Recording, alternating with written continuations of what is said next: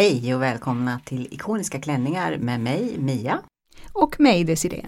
Och idag så har vi en gäst med oss när vi ska prata om historiska klänningar och det är Åsa Pettersson. Hej hej! Hej hej! Eh, Och du har då, står bakom det här kontot Fashion through her story eller Fashion through her story. Eller hur man nu uttalar det.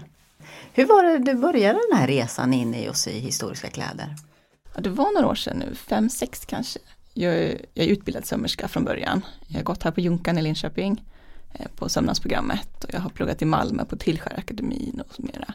Väldigt intresserad av teaterkostym till exempel. Ja, Eh, Men sen är ju internet väldigt bra och lite vänner på internet började sy lite historiskt och då kände jag yes, det här är vad jag håller på med. Vilka är dina kunder? Väldigt olika, lite olika museum, mycket brudar har jag, många som vill gifta sig i kanske Jane Austen-stil eller 1700-talsbröllop eller sådär. Sen är jag även med i ett danssällskap som dansar historisk dans och de behöver klä upp sig i fina kläder. mm. Så de hjälper jag lite grann och syr åt. Och sen syr jag lite som jag säljer till blandade intresserade personer som går på olika fester och picknickar och grejer. Ja, du har ett Instagramkonto med 13 000 följare och du skriver på engelska för du har många internationella följare. Och så visar du dina eh, historiska klänningar som du själv syr i din ateljé. Och det är väldigt häftigt för du lajvar också har jag sett. Så du bär de där klänningarna när du visar dem. Berätta!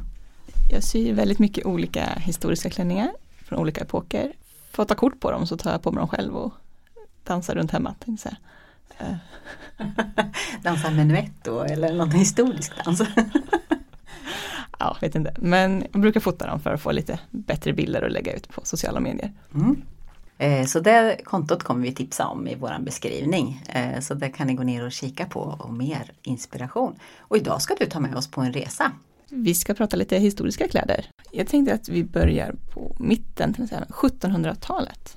Ehm, historien är som sagt väldigt lång och modet ändras ju hela tiden. Men eh, 1700-talet med Marie Antoinette är en sån som de flesta kanske får en bild i huvudet om man nämner. Ja just det, det är en film också. Ja. Mm, precis. Hur, hur såg kläderna ut då? För nu pratar vi klänningar så vi pratar dammode. Hur såg det ut? Eh, Den största bild man får i huvudet oftast när man tänker på just 1700-talet är ju de här stora sidorna, ut på sidorna, jättestora klänningar med tajta liv och massor rysch och pysch och volanger. Har vi, har vi ett namn på de där sidoinlägg? Vad heter de? Och det heter paner, Paner. Det är något franskt uttal som jag inte vill ge mig på. Mm. Eh, Och, eller porser brukar vi säga också. Som eh, fickor. Ja precis, Mm. Eh, höftkorgar kan man säga på svenska. Eh, De finns att göra på lite olika sätt men de sticker ut brett åt sidorna och ingenting fram och bak. Då blir det lite lätt att gå igenom dörrar tänker jag. För annars så tar det stopp. Ja, och lätt att hålla avstånd. För det här är det väldigt intressant att det har kommit ut lite bilder på New York Fashion Week. Kommer inte ihå- ihåg exakt vilken designer det var. Men det här var modernt igen. Det var korta klänningar med de här eh, panéer på sidorna för att det var coronamode eftersom man kan hålla fysisk avstånd till eh, folk då. Nej, men man byggde upp kjolen åt sidorna, modet skiftar ju hela tiden och eh, just den här tiden så ville man bygga utåt. Eh, Och i hovet var det ju riktigt stort utåt, då hade man ju, kunde det vara flera meter nästan jag säga, men riktigt brett. Ehm, Vad brukar det vara för material? Eller klänningarna, är det spets eller siden? Ja, siden Mm. väldigt mycket. Eh, Mm. Väldigt mycket fransk siden med olika ränder och blommönster och grejer. Guld och silvertrådar, jättevanligt i hovkläderna.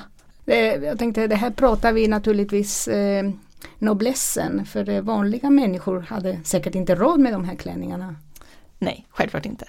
Eh, Så det här var bara hovet. Men även modet finns ju även i bland folket. Så att de, även om inte de hade så brett så ville de också bygga upp höfterna för det var det som var modet. Eh, så de bar ju också korsett under sina kläder och hade ju små valkar kan man säga. Man, som korvar som de satte runt höfterna istället för att få ut kjolarna. Samtidigt som de skulle arbeta i sina kläder. Så när du ska sy de här kläderna, vilket du gör ibland, vad, alltså, då handlar det både om att göra det här underarbetet tänker jag. Och inte bara tyg och tråd och sax.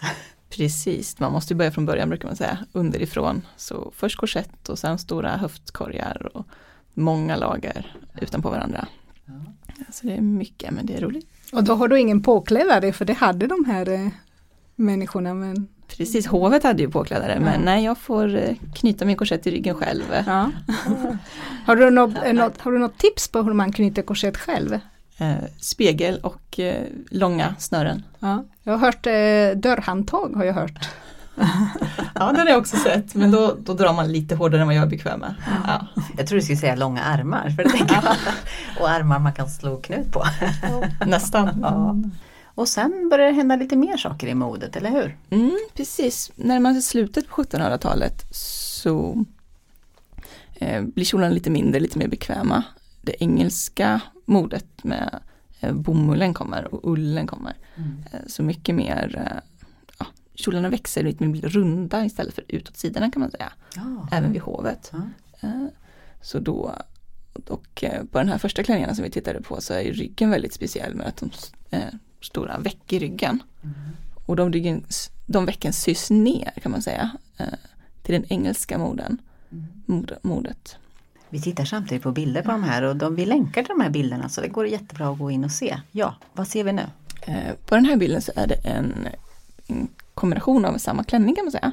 Så först så ser man en, den franska modellen, fransäsen, med den stora ryggen med massor tyg som eh, faller.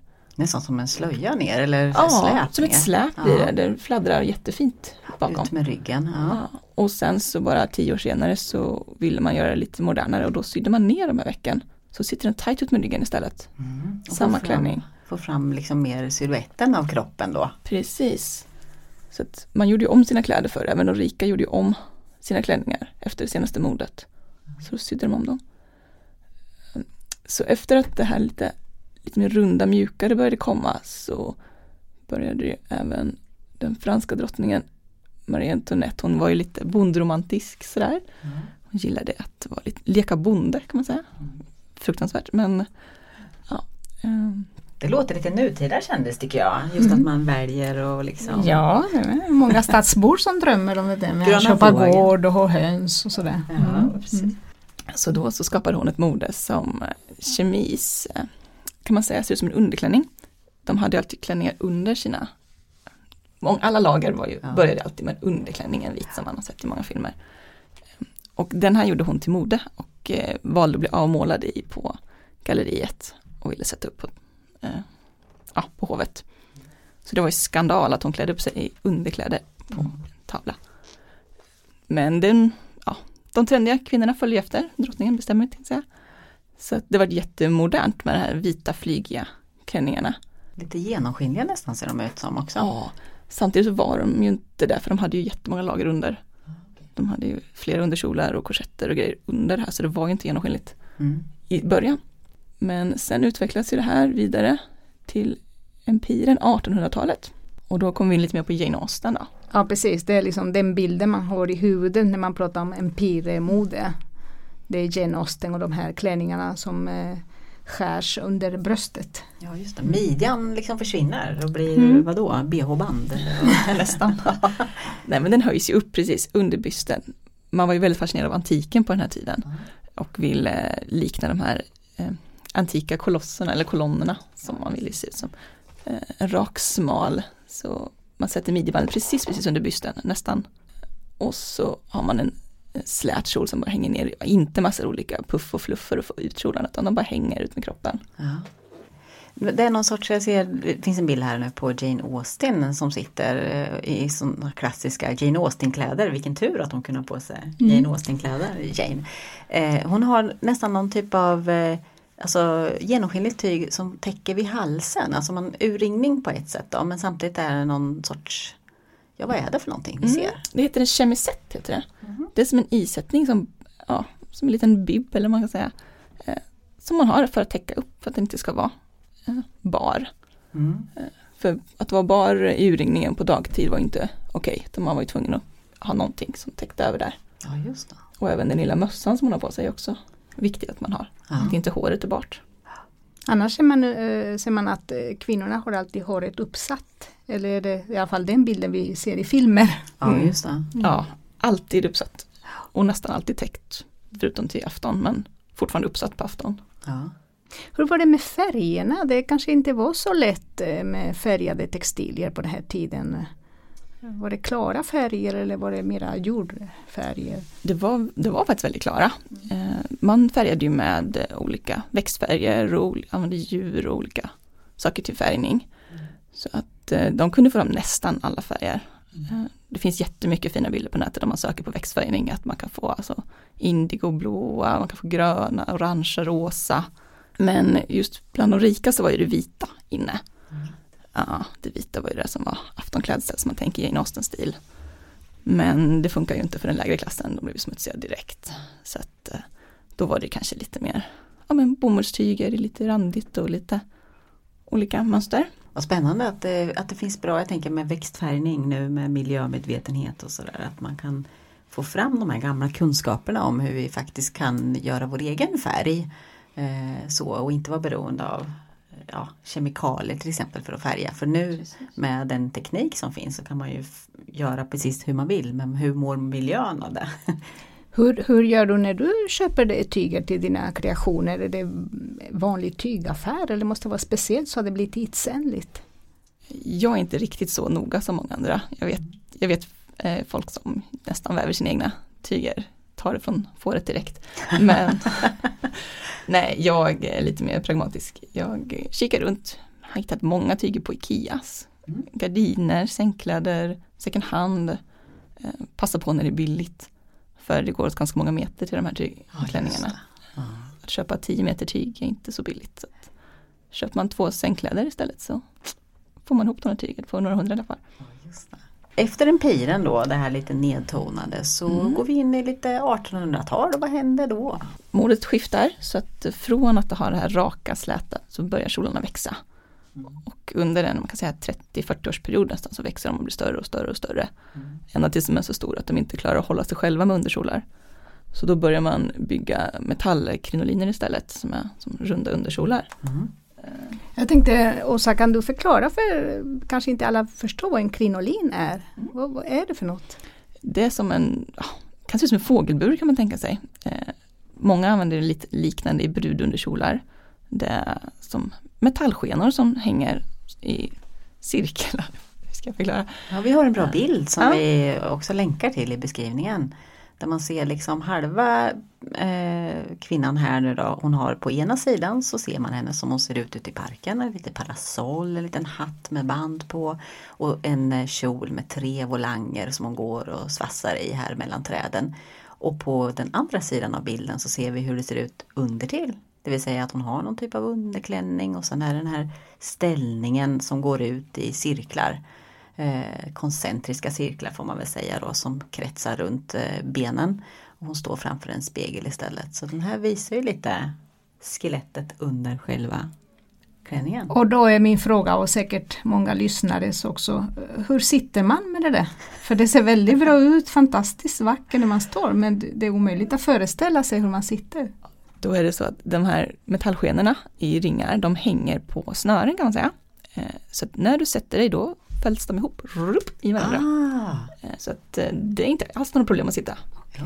Det är lite IKEA över det också tänker jag. Man liksom ihopfällbara rislampor brukar också Precis, exakt samma En sån princip. Ja. Mm. Gå till IKEA för historiska kläder helt men, enkelt. Men for, fortfarande också coronasäkert. Ja, den här är coronasäker, absolut.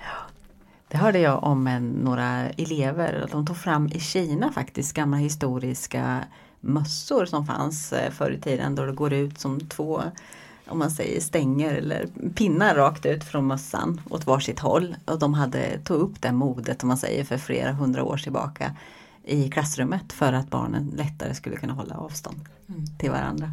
Gud smart. Ja, och då all den här ställningen för allt det här tyget som skulle välja fram förstås. Ja. Precis, det krävdes några underkjolar och lite stärkelse på det där. Jag tänker fortfarande är det så att kvin kvinnans siluett ska det alltid vara väldigt smal på överkroppen med hjälp av korsetter och mm. sen väldigt stor på underkroppen. Är det något ideal som man, som man har på den tiden? Och just här är ju midjan lite fokus, det är den smalaste punkten. Mm. Eh, och axlarna ska vara smala och nätta mm. så man lägger axelsömmen lite längre ut för att få ner så att axlarna ser lite hängiga ut, små axlar. Ja. Eh, så man får inte börja simma här, då funkar inte det. Men eh, sen är det så, man drar inte åt midjan så mycket som vi föreställer oss när vi tänker korsett. Utan korsetten är mer som en underplagg som våran, våran bh kan man säga. Som håller allting på plats. Och sen så vilar den också. Det är som ett stöd för alla kjolarna. Kjolarna blir ganska tunga när man är rätt många. Eh, så har man burit en brudklänning någon gång så vet man att den är inte så tung när man har den på sig för den vilar på höften. Ah, Den ja. sitter liksom på midjan och det gör ju underkjolen och korsetten också. Eh, Så med tanke på att man lägger ut, eh, kjolarna sticker ut från sidan så blir midjan väldigt smal för siluetten. Man luras. Midjan är inte smalare Nej, på dem än vad den är på oss egentligen. Ja, det blir en illusion. Så det är väldigt kul när man själv provar sådana kläder att man, gud vad rund jag ser ut. Ja, gud jag glömde min höftkudde. Om man inte tar höftkudden så ser man jätterund ut men sen kommer den på. Ja. Så lägger man på mer vadd eh, upp till och ner till så blir midjan jättesmal. Så man bygger liksom illusioner där. Vad kul! Ja, vi har några exempel här på både promenadklänningar tror jag det är och lite balklänningar också. Jag tänker fotografiet blir ju stort där i mitten av 1800-talet och då får ju kläderna också en helt annan spridning. Alltså så att Precis. man kan se vad som, vad som gäller. Modetidningar var ju väldigt inne. Ja, Även redan på 1700-talet så var det modetidningar. ja, Och dockor som de skickade runt mellan hoven för att visa vad som var mode just nu. ja. Men på början av 1800-talet kom modetidningen som man kunde titta på. Vad man ville ha. Ja. Och vi har några exempel där från filmens värld. Eh, Borta med vinden är ju en film som har fått rätt mycket sentida kritik nu i alla fall. Då. Men om man stänger av ljudet och inte tänker på handlingen så finns det väldigt mycket fina exempel på krinoliner där från 1860-talet. Eh, med både de här lite drömska, eh, tunnare, skirare tygerna och lite mer stadigare, präktigare. Ja, man, man gör en av gardiner Exakt. med sa- sammetsgardiner. Girl of my heart. Och det är ju Victoria som drar lite i det här va? Victoria, drottning Victoria har vi pratat om många gånger. Ja men precis, hon är ju en modeikon där. När hon fortfarande är ung där på 50-talet. Och då tänker jag på det viktorianska. För det var det vi kanske skulle landa i, hade vi tänkt att landa i det viktorianska. Mm. Vad händer nu med kläderna? Ja, nu har vi börjat med det smala och sen går vi ut i stora kjolar och var ska vi ta vägen nu? Då sticker vi bakåt istället. Ja. Så under 60-talet, där, fem- 1860-talet, så börjar rumporna växa istället. Så tyget försvinner bakåt. Så först är det de här stora runda krinolinerna som börjar få vikt bakåt om man säger. De är fortfarande stora och runda men de börjar bli lite mer elliptiska, så bakåt.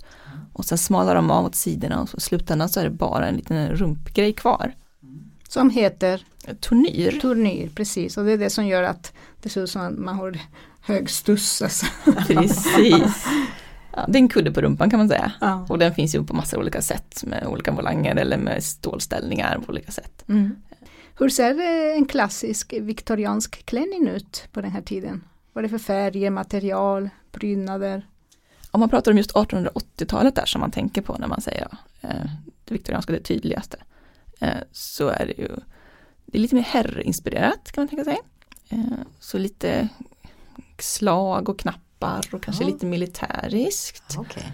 Eh, och höga halsar, långa ärmar. Mm. Mm, olika draperingar. Kjolen sticker sagt ut ganska mycket bak men ingenting på sidorna och fram ser den väldigt smal och slank ut. Men väldigt figurnära i livet. Mm, Men får gärna hänga i olika veck och draperingar som hänger ner från kjolen. Ah, det här med, alltså man tänker sig viktorianska så det blir någon sorts prydhet eh, finns det populär. Alltså vi har ju mycket föreställningar om modet. Vi pratade om det innan. Just det här med att vad är det vi bildar vår uppfattning av. Man kan vara en film eller något man har sett så men det är ju också mycket satiren som har gett våran bild av vad kvinnorna hade. Att det gärna var överdrivet och sådär. Eh, Men var det så pryd, det här viktorianska som man har hört om att man övertäcker bordsben för att de verkar lite sensuella eller kurviga? Var det så? Ja, jag vet inte riktigt om det kanske är lite myter. Men ja, det är ju först nu som underkläderna börjar komma, de fanns ju inte innan till exempel. Nej, ja, ja. Eh, som det vi tänker på som mamelucker. De var ju fortfarande, eftersom det är lite svårt att sätta sig på en toalett med sådana här kläder och underkjolar och grejer så de är fortfarande öppna i grenen. Det var ju inte stängt där. Oj. Så att så pryda var de inte som vi tänker om man säger. För oss låter det fruktansvärt men det var så man gick på toan. Liksom. Ja, för att man kan också undra, alltså den bilden vi har av eh, kläderna genom historia är väldigt präglad av det vi har sett i filmer. Eh, även böcker som är främst filmer tror jag, så man kan ifrågasätta vad är sant och vad är en karikatyr på, på det som var egentligen. Det kanske är överdrivet för att det ska vara rätt filmspråk. Mm. Ja, och vem det är som berättar filmen också. Jag tänker, vi började med Marie Antoinette som ändå var en, en kvinnlig regissör och liksom lyfter fram vissa delar av Marie Antoinette. Men ibland så är det väl kanske män till och med som står bakom och vad är det man vill skildra? Vems blick är det man har och hela den diskussionen. Exakt. Och även det moderna, inte bara vems blick utan även att vi ska tycka det är snyggt nu. Ja, just det. Mm. Det behöver inte alls vara samma sak som de tyckte var snyggt då. Ja, just det, historiskt korrekt. Jag ser att eh, det viktorianska dammodet har också hattar. Små höga hattar. Mm, jättefina mm. söta. Mm. Alltid hatt. Och då tänker jag på att eh, även nu finns det en viktoriansk mode. Eh, man tänker på det här gothic, eh, gotisk mode, lite subkulturer, lite japansk gatumode, lolitor. Mm. Som också klär sig med de hög, höghalsade klänningar, lite krinoliner fast lite kortare kjolar, spets. Är det här aktuella modet, tror du att det har väldigt mycket att göra med hur det var ursprungligen eller är det bara helt påhittat nu? Det är nog ganska mycket påhittat. Men det är ju en häftig estetik faktiskt. Jag tycker att det, just det här steampunk-grejen är ju hur man trodde att framtiden skulle bli på 1800-talet. Precis. Så det är ju som någon sorts våran syn av hur det såg ut då, hur de trodde att det skulle se ut, så det blir väldigt meta. Ja, just den lite så ång, ångmaskiner och människan åker till jordens eh, kärna. Precis, ja. flyger luftballong. Och, det är tillbaka till framtiden helt enkelt. Ja, Tänker jag på den filmen när vi, de visar hur det skulle se ut eh, 2015 mm. med de här hoverboards och man kan eh, köra bilen på bananskal och så. Så det är ju vår uppfattning om vad som komma skall. Eh, Åsa, jag kan inte låta bli fråga dig, du kanske inte kan så mycket om det här men hur var det med skodomen? Jo, det hade man ju på sig såklart. Ja, ja. Matchade klänningarna eller? Nej, kanske i hovet, men annars så, de gjorde faktiskt mycket sina skor själva förr i tiden. Eh, något som är lite spännande som jag tycker är att de hade väldigt ofta rakläst som man kallar det. Vi har ju en höger och vänster sko. Mm. Jag håller på att träna min treåring på att klä på sig fötterna rätt mm. hela dagarna. Men de hade raka så det spelade inte stor roll om du tog den vänster eller höger. Eh, utan, ja, så de gjorde likadana skor och sen så använde de tills de gick sönder och så gjorde de nya. Oj, oj, undrar hur det är att gå i? Det blir ganska bra faktiskt. Ja. bara att man är inte är så van vid det nu men det funkar. Jag vet många som man gör egna sådana skor. Ja. Och var det så att eh, män bar högklackade skor vid hovet? Absolut. Ja. ja det var ju männen som det började med. Ja, precis. 1600-talet eh, började han. Louis XIV. 14 ja, just det, storkungen. Mm. Ja. Och eh, jag tänker både att man kanske kom upp i höjd med de där skorna men också att det var bra för att kunna sitta kvar i, på hästen. Lite stigbygel ja, med klacken så. Och även för att vaderna blev väldigt snygga. Ja, mm. ja på den tiden var vaderna viktiga för män. Vi har faktiskt lite bilder på män också så, mm. men vi har valt att fokusera på damkläderna. Så. Men männen har ju också varit väldigt paranta. Eh, så om vi tittar på 1700-talet till exempel med mycket fina, de här tygerna, de ska komma fram även hos mannen då, inte bara hos damen. Nej precis, mycket fina sidotyger med spets och broderier, väldigt mycket fina broderier ja. på herrarna. Jag tänkte bara tipsa om att eh, vi pratar klädhistoria så har vi en ganska bra avdelning för det här på biblioteket. En hylla som heter IHK. Där mm. kan man hitta fantastiska böcker om klädhistoria, fashion, även skohistoria. Så det kan vi tipsa om. Ja precis, där får man gå och botanisera. Jag kan mm. till och med lyfta fram några boktips. Du hade ett boktips om Marie Antoinette till exempel. Mm, en bok som jag har läst många gånger. Mm. Eh, som heter Queen of Fashion. What Marie Antoinette Wore to the Revolution. Den handlar just om eh, hennes liv från att hon kom till franska hovet, eller i stort sett föddes, mm. tills hon blev avrättad och hur hon hanterade sin situation i livet genom kläderna. Och hon klädde sig för att verka, nu är jag en stark drottning, så här ska jag klä mig nu. Och nu har vi lite problem med revolution här, vad gör jag då? Ah. Eh, jätteintressant bok faktiskt. Så kläderna gör kvinnan? Ja. Verkligen, hon, hela hennes politik byggdes ju på hur hon var klädd. Ja, och det är ju det som är med, jag tänker när vi pratar ikoniska klänningar, vi kommer hela tiden in på vad det är vad kläderna faktiskt gör för den som bär kläderna. Eh, jag har ett annat litet boktips eh, som heter Kropp och kläder av eh, Rudolf Broby Johansen, eller han är dansk tror jag. den, apropå politiskt korrekt så är den inte riktigt, den är skriven på 60-talet men den går igenom hela klädhistorien från förhistoriskt eh, och framåt. Och lite som en snabb exposé över modets olika skiftningar. Så den finns faktiskt att låna på Götabiblioteket. Det finns en bra länk till det. Även en bok som heter Krinoliner, korsetter och möss i peruken av Anna Bergman. Finns också låna på Götabiblioteken så det kan man också läsa lite mer om. Hur var det med möss i peruken egentligen? Va? Nej, jag tror inte det. Vem, vem vill ha det liksom? Nej. De var väl de här stora håren som eh, Ja, jag tror det är återigen myter. De var ju inte mer ohygieniska än vi var. Utan de tvättar sig också.